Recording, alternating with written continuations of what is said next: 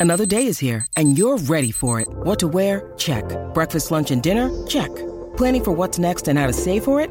That's where Bank of America can help. For your financial to-dos, Bank of America has experts ready to help get you closer to your goals. Get started at one of our local financial centers or 24-7 in our mobile banking app. Find a location near you at bankofamerica.com slash talk to us. What would you like the power to do?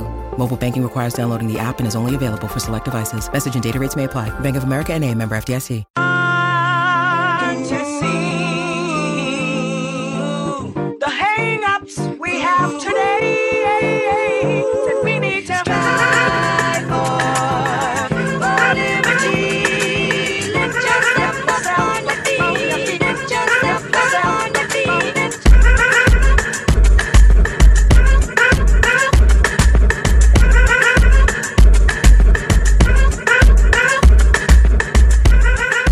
Welcome into episode 178 of the Sources Say podcast, your go to Kentucky basketball and recruiting podcast on the growing KSR Podcast Network. The Sources Say podcast is presented, as always, by our good friends at Justice Dental. You can make an appointment at one of two Lexington locations that's on Wellington Way and Blazer Parkway. Now is a great time to schedule your dental cleaning. Remember that regular dental appointments are important for your overall health. You can learn more and make an appointment at justicedental.com. Dr. Justice and Dr. Thompson look forward to seeing you soon. I am your host, Jack Pilgrim of Kentucky Sports Radio. Very happy to be joined once again by the one and only Shawn Smith of Go Big Blue Country. Shawn, how the heck are you?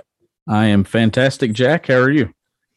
Well, I'm doing okay, doing pretty solid. Uh, two big decisions have come uh, through the news wire, and two very expected decisions. Shawn, uh, we'll start with the uh, anticipated decision of TyTy Washington. He officially puts uh, his name in the NBA draft, and his time at Kentucky, Shawn, has come to a close. He will sign with an agent, uh, and uh, he he bid farewell to Big Blue Nation. Said that it's been a great ride. I appreciate what every uh, what Coach Cal has done. I appreciate the fan base. I appreciate uh, all the support staff at Lexington. But it is time for me to call it a college career, Shawn. Uh, no surprise at all. No, no surprise at all with, with that announcement and decision. I think that that's the one we've expected since he arrived at Kentucky. Honestly, when he had the the buzz going into the offseason and then the way the the season was going before the injuries. I mean that that one that one had no impact on anything that that we talk about with this roster for next year. Like uh, that's not even one I was even factoring in and returning. I know there was some people wondering, well, maybe the injuries. Did they send him back to Kentucky? Did his stock fall with some of those injuries? No. Like this, TyTy was to me a guy that I've had penciled in since November as not being on that roster for next season. So when we talk about all these transfers and who's coming back and what this roster could look like, in no way was I factoring him returning or not being there in, in any way in, in any part of the of the outcome of who should stay or go. Yeah, it, Ty a dude that he is was penciled in as a one and done from the minute he signed with Kentucky. He is a uh, whether his stats or even play sometimes. I know he was inconsistent to close out the year, and we dealt with the injury bug and uh, just really wasn't the same person after that uh, that Auburn rolled ankle. I mean, it, it seemed like after that point he was just never himself uh, after that. But before then, Shawn, I mean, it, it was hard to find a better uh, freshman guard in America. The way he was scoring at all three levels, uh, he was playing efficient basketball, wasn't turning the ball over, really uh, exploring himself as a point guard option, and uh, really showed that that two way uh, ability. I thought he grew a lot as a defender. Um, I, I know Kentucky fans will remember the ugly stuff. They'll remember the injury. They'll remember the very, very poor shooting performances to close out the year. But Shawn, uh, I think that TyTy Washington is a player that Kentucky fans need to remember fondly uh, I, this is a kid that he embraced that spotlight at Kentucky from day one. Uh, he always had a smile on his face. He was always dancing, having a good time. Played terrific, terrific basketball at his peak. That it, Tennessee game at home, the the day uh, after Joe B. Hall passed, or it was the morning of uh, that he passed. Uh, he goes out and goes for a career high, super efficient basketball. Uh, that was the best we've ever seen him in a uniform, and it was one of the biggest games of the year for the Cats. One of the, the most impressive offensive performances we've seen uh, in recent memory. TyTy Washington, I think, was a phenomenal basketball player. He had his downside, he had his his downs as well as his ups. But uh, I, I do think that Kentucky fans should look back on his career very, very positively. he brought a lot of energy to a program that I think needed it. A lot of positivity with his his smile, his personality, the dancing, all of it. I mean, you, you saw the the little commercial things that they put together where he was leading the the dance team in the gritty and and things like that. And I, I thought that that was really good, especially in a year following a year where there wasn't any normal for Kentucky basketball and, and getting back to that and, and seeing these personalities. I thought he was excellent at that. I thought he played at an extremely high level, as you mentioned, that Tennessee game and all the way through and, until the injuries. And then you had a kid that was not healthy at the end, but suited up and tried to give it a go was nowhere near 100%. You could tell his numbers reflect that, but he gave it a go and did all he could for his team. And I think the Kentucky fans should absolutely remember him fondly for all of those things. Yeah, eh, that strength and toughness that you showed. And I mean, look, uh, that end of season story. I know it didn't go the way that he wanted and and he hoped, but you know his mom coming back to watch him play in the NCAA tournament, the fight that she showed, and just that whole family spirit, Shawn, I thought was so impressive. And uh, just you know, it, it's sad to see him go because it just felt like uh, before that Auburn game, he was just starting to find his rhythm, and then he got he gets hurt, uh, and then he really struggles to kind of find that the rest of the season. The inefficient play he has uh, you know, one very good game and then follows it up with you know three or four really inconsistent and inefficient games. And and i think that's kind of what kentucky fans will remember him for. But uh, it, it's just a tough scene because it, it is a guy that i do think again you go down the list tyrese maxey immanuel quickley you know you all the elite guards that have come through kentucky that I think play better in the NBA than they do at at Kentucky. I think I think TyTy Washington is going to be the next example of that. I think he's going to step in, not necessarily day one, uh, but I definitely think that that he's going to have a very bright career in the in the NBA just the way he plays, his his floor presence. He kind of reminds me of a of a Shai Gilgeous-Alexander. He kind of mm. plays with poise and pace, uh, and and really doesn't. He he likes to control the pace of the game. He doesn't get sped up, and that's something that Shai Gilgeous-Alexander did, and really started to find his groove uh, when he got to the NBA. I think that's going to be something similar to what we see uh, TyTy Washington. I definitely think he's going to be a very good pro. I, I, do too, and and now the question will be for him is, uh, you know, where will he play best? Will it be with the ball in his hands? Will it be off the ball? I think that'll be a decision that will will kind of play out and develop over the next uh, you know few months, maybe the next year or so as, as he makes his transition to the league. But I think he's going to be a very very good pro, and for all the reasons that we saw at Kentucky this year, you saw him lead the point guard position when Sahvir Wheeler was out, and he sets a single game record for assists versus Georgia. You, you saw him score at the mid range. You saw him healthy, be able to knock down the three point shot. I thought that was the area that really went uh, in addition to his mid-range game at the with the ankle injuries, especially when it was contested shots. You just want to see him get back to 100% here, get drafted, and then uh, carve out a path in the league. I think he's going to be a very solid player. Yeah, and you know it begs the question, Shawn. I know uh, he was hyped up as an elite sh- shooter out of high school. We both saw him with our own two eyes several times, and both of us said there is no way this kid is not an elite three point shooter at Kentucky.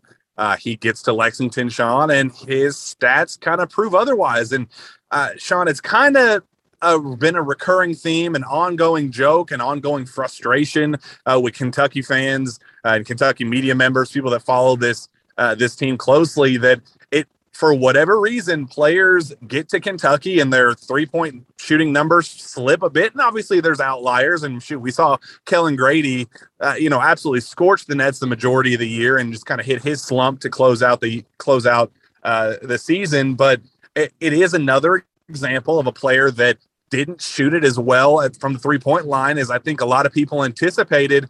Uh, that I kind of think he projects very, very well as a three point shooter. I think his, his, form is is mechanically sound, fundamentally sound, and I. I think he's going to kind of emerge as, as yet another I, I, don't know what it'll be 38% plus three point shooter in, in the league. And I know he didn't get to show that for the majority of the year. He kind of had his, his slumps and uh, really he was a guy that tried to, you know, kind of sometimes shoot himself out of shooting slumps a little bit and kind of created some inefficient numbers. But uh, I, I, hate to say it, but I think he's going to step in and be yet another example of a guy that uh, didn't really get to show what he could be as a three point shooter at Kentucky, but emerges as a very, very strong three point threat in the league. Yeah, that the NBA game it just seems to have a. I mean, obviously we all know that it has a better flow to it, especially offensively and everything. I mean, I think you see a lot of guys from Kentucky go to that league and just the the overall flow and the transition of it. It's just easier for them. It's just more in rhythm than is it Kentucky. Kentucky does a lot of stuff offensively in the half court where they kill a bunch of time and then they try to get into some of their offense, whether it be their floppy sets that they do for one circle, two circle, three circle, and on. Uh, you see these guys go from Kentucky and they have better shooting seasons than they had in college. Uh, Kellan Grady, oddly enough, had the best three point shooting season of his career at Kentucky this year. And then uh, TyTy, we, we saw, I know you talked about it. We've been there watched him win three point shootouts. We watched him hit contested jumpers at the Iverson Classic and and everything. And then you, you see those numbers dip. Tyrese Maxey did the exact same thing at Kentucky. Multiple guys have and then got on to the NBA. So I, I think TyTy Washington is going to be another one of those guys as well. Yeah, so TyTy is the first big bit of news this week, and it's it's an anticipated departure. Another very anticipated departure. One, Shawn, uh, don't want to you know, it's it was one of those situations that you want to talk about it and you want to be forward with it and kind of set the tone and set the expectation of the offseason. Uh, but Shawn, we talked about Bryce Hopkins and the possibility of him leaving. Uh, I mean, we talked about that since January. That the, the there have been very clear and strong rumors, and not just rumors, very clear smoke about the possibility of Bryce Hopkins exploring the transfer portal. Uh, that he would have one season in Lexington and uh, very, very likely to explore his options at the end of the year. And Shawn, he was the second decision, uh, second player to hit the portal on this Kentucky roster. Dontaie Allen, again, another very expected departure. Uh, the next in line, obviously, Bryce Hopkins announces his decision on Thursday morning. And, and it was really disappointing because it's one that we have both been very adamant that Bryce Hopkins is going to be a very good pro one day or a very good college player one day. And we thought that it could be at Kentucky. His game is so, it fits perfectly at the collegiate level. Uh, he's one of those stout, kind of 6'7, 240 ish pound players that uh, he's kind of uh, got the size, but also has the versatility and the and the athleticism and kind of the skill to be that perfect small ball four type player. We never got to see that with consistency, and, and his role was just so back and forth, up and down. He never got consistent minutes, uh, and it was one of those deals that it was more of an if, not if, but when type situations that he would ultimately hit the portal. Uh, and Shawn, he finally does Thursday morning. Uh, he uh, becomes the second Kentucky player to hit the portal. Yeah, and it provides some clarity at that position where there's just a log jam, and and we'll get into that. But you know, Keon Brooks hit the portal from that spot, and now Bryce Hopkins has, and no surprise, we, we've talked about this. You and I kept saying, man, I really hope we see him at Kentucky next year. I hope he builds some momentum and then kind of finds his way in Lexington. And then that happened against LSU. John Calipari says that he's going to need, he needs to play Bryce more, and I, I don't think he totaled ten minutes the rest of the year, Jack uh, the rest of the way in those games after the LSU performance, if I'm not mistaken. I know he, he played him there at Arkansas early, took him out, never put him back in. Uh, and I don't, I know for a fact he didn't play uh, there in the postseason, but it's frustrating. But at the same time, I don't think it's one of those. I saw a lot of people on social media yesterday getting really upset, you know, coming out with a lot of talk about the UK basketball program and that that it's dead and that Cal's ways are gone and all this stuff. And it wasn't one of those transfers that made me kind of think, man, this this is just a backbreaker for the program. Sure, it's frustrating because you want guys like Bryce Hopkins to see a path at Kentucky and to have a place at Kentucky because Jack, I think he has potential to develop into a very, very good college basketball player sooner rather than later. Now he just needs to, wherever he goes, he needs to get himself in shape, in better shape. I think that would have helped him this year at Kentucky but it, it is frustrating but it's one of those things that we've been hearing for a while now. So honestly it's no surprise. And it, that's a spot with you had Toppin you had Keon, you had Bryce you had Daimion play some four alongside Oscar. I mean there's a lot going on at that position. They have Chris Livingston coming in that we're talking about playing as a small ball four. There had to be some attrition there. And honestly when it comes to him transferring Keon going to the draft we still want to see what Keon does if he pulls his name out it's really no surprise that when we the dust settles, it might just be Jacob Toppin and Daimion Collins.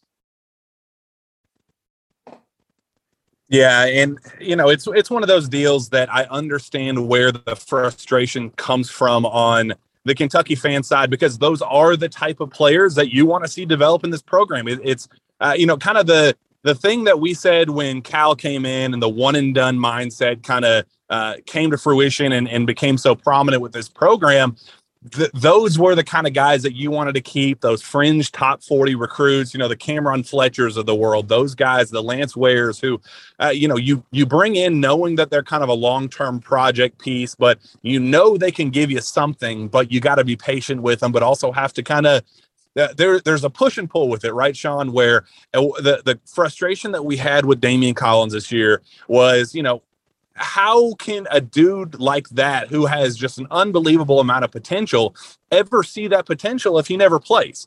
And yeah. that was the frustration with with bryce hopkins is you obviously want to see him play and you saw what he could do uh, against lsu he comes in quick uh, you know th- 12 points in 13 minutes super efficient scores at, at you know the mid-range and knocks down a couple jumpers and and you know scores strong uh, you know, strong inside physical presence and you're like, man, that guy can contribute right now. And you go back to all the rumblings all offseason, uh, the summer leading up to it, that that was a dude that everybody kind of singled out as man. He has really, really emerged as a, as kind of an early immediate impact guy. And when you bring in a 6'7", 235 ish pound uh, presence who is kind of more skilled than athlete, that's what Cal has been saying over and over again about what he wants to be. He's tra- he's going away from pure length and pure athleticism and and you know kind of those those type of traits and wanting to kind of be more of a skill and shooter and, and those type of, of traits. He was the perfect prototypical guy. So I understand the frustration. But again, Shawn, this was a guy that averaged two points a game, one rebound a game, six minutes. This is not a guy that was going to be a superstar at the, at, the, at Kentucky next season. He was just going to be a guy that could be a very solid contributor. Uh, I think sooner rather than later. I really don't understand the decision on his end.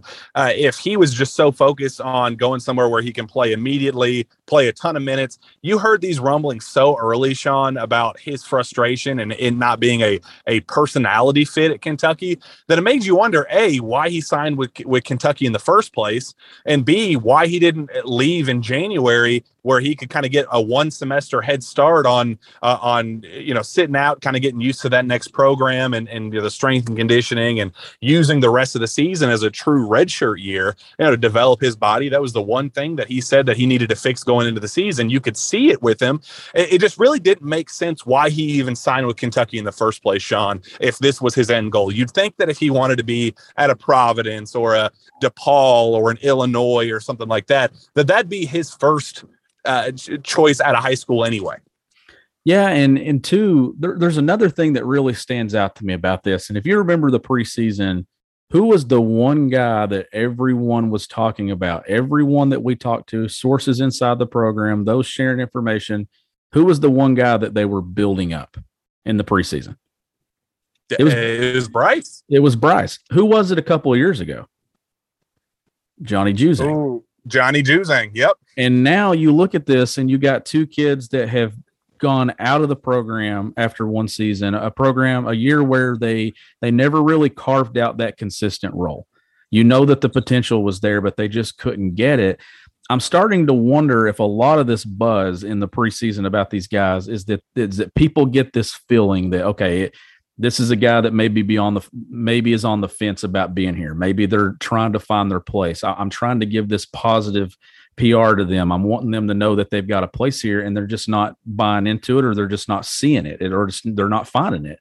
Uh, because that's happened now multiple times. I mean, that is two straight normal off seasons. Now, I know the COVID year was a little different, but two straight off seasons where the guy that we've heard a lot of buzz about that, ooh, this could this guy could end up sneaking in and being an NBA draft pick after one season in Kentucky, and then it's just not worked out for him. I, I just I don't know if I should be concerned by that or if I'm looking too much into it. But I, I don't know if it's a coincidence that we've had that happen twice now in the last couple of years.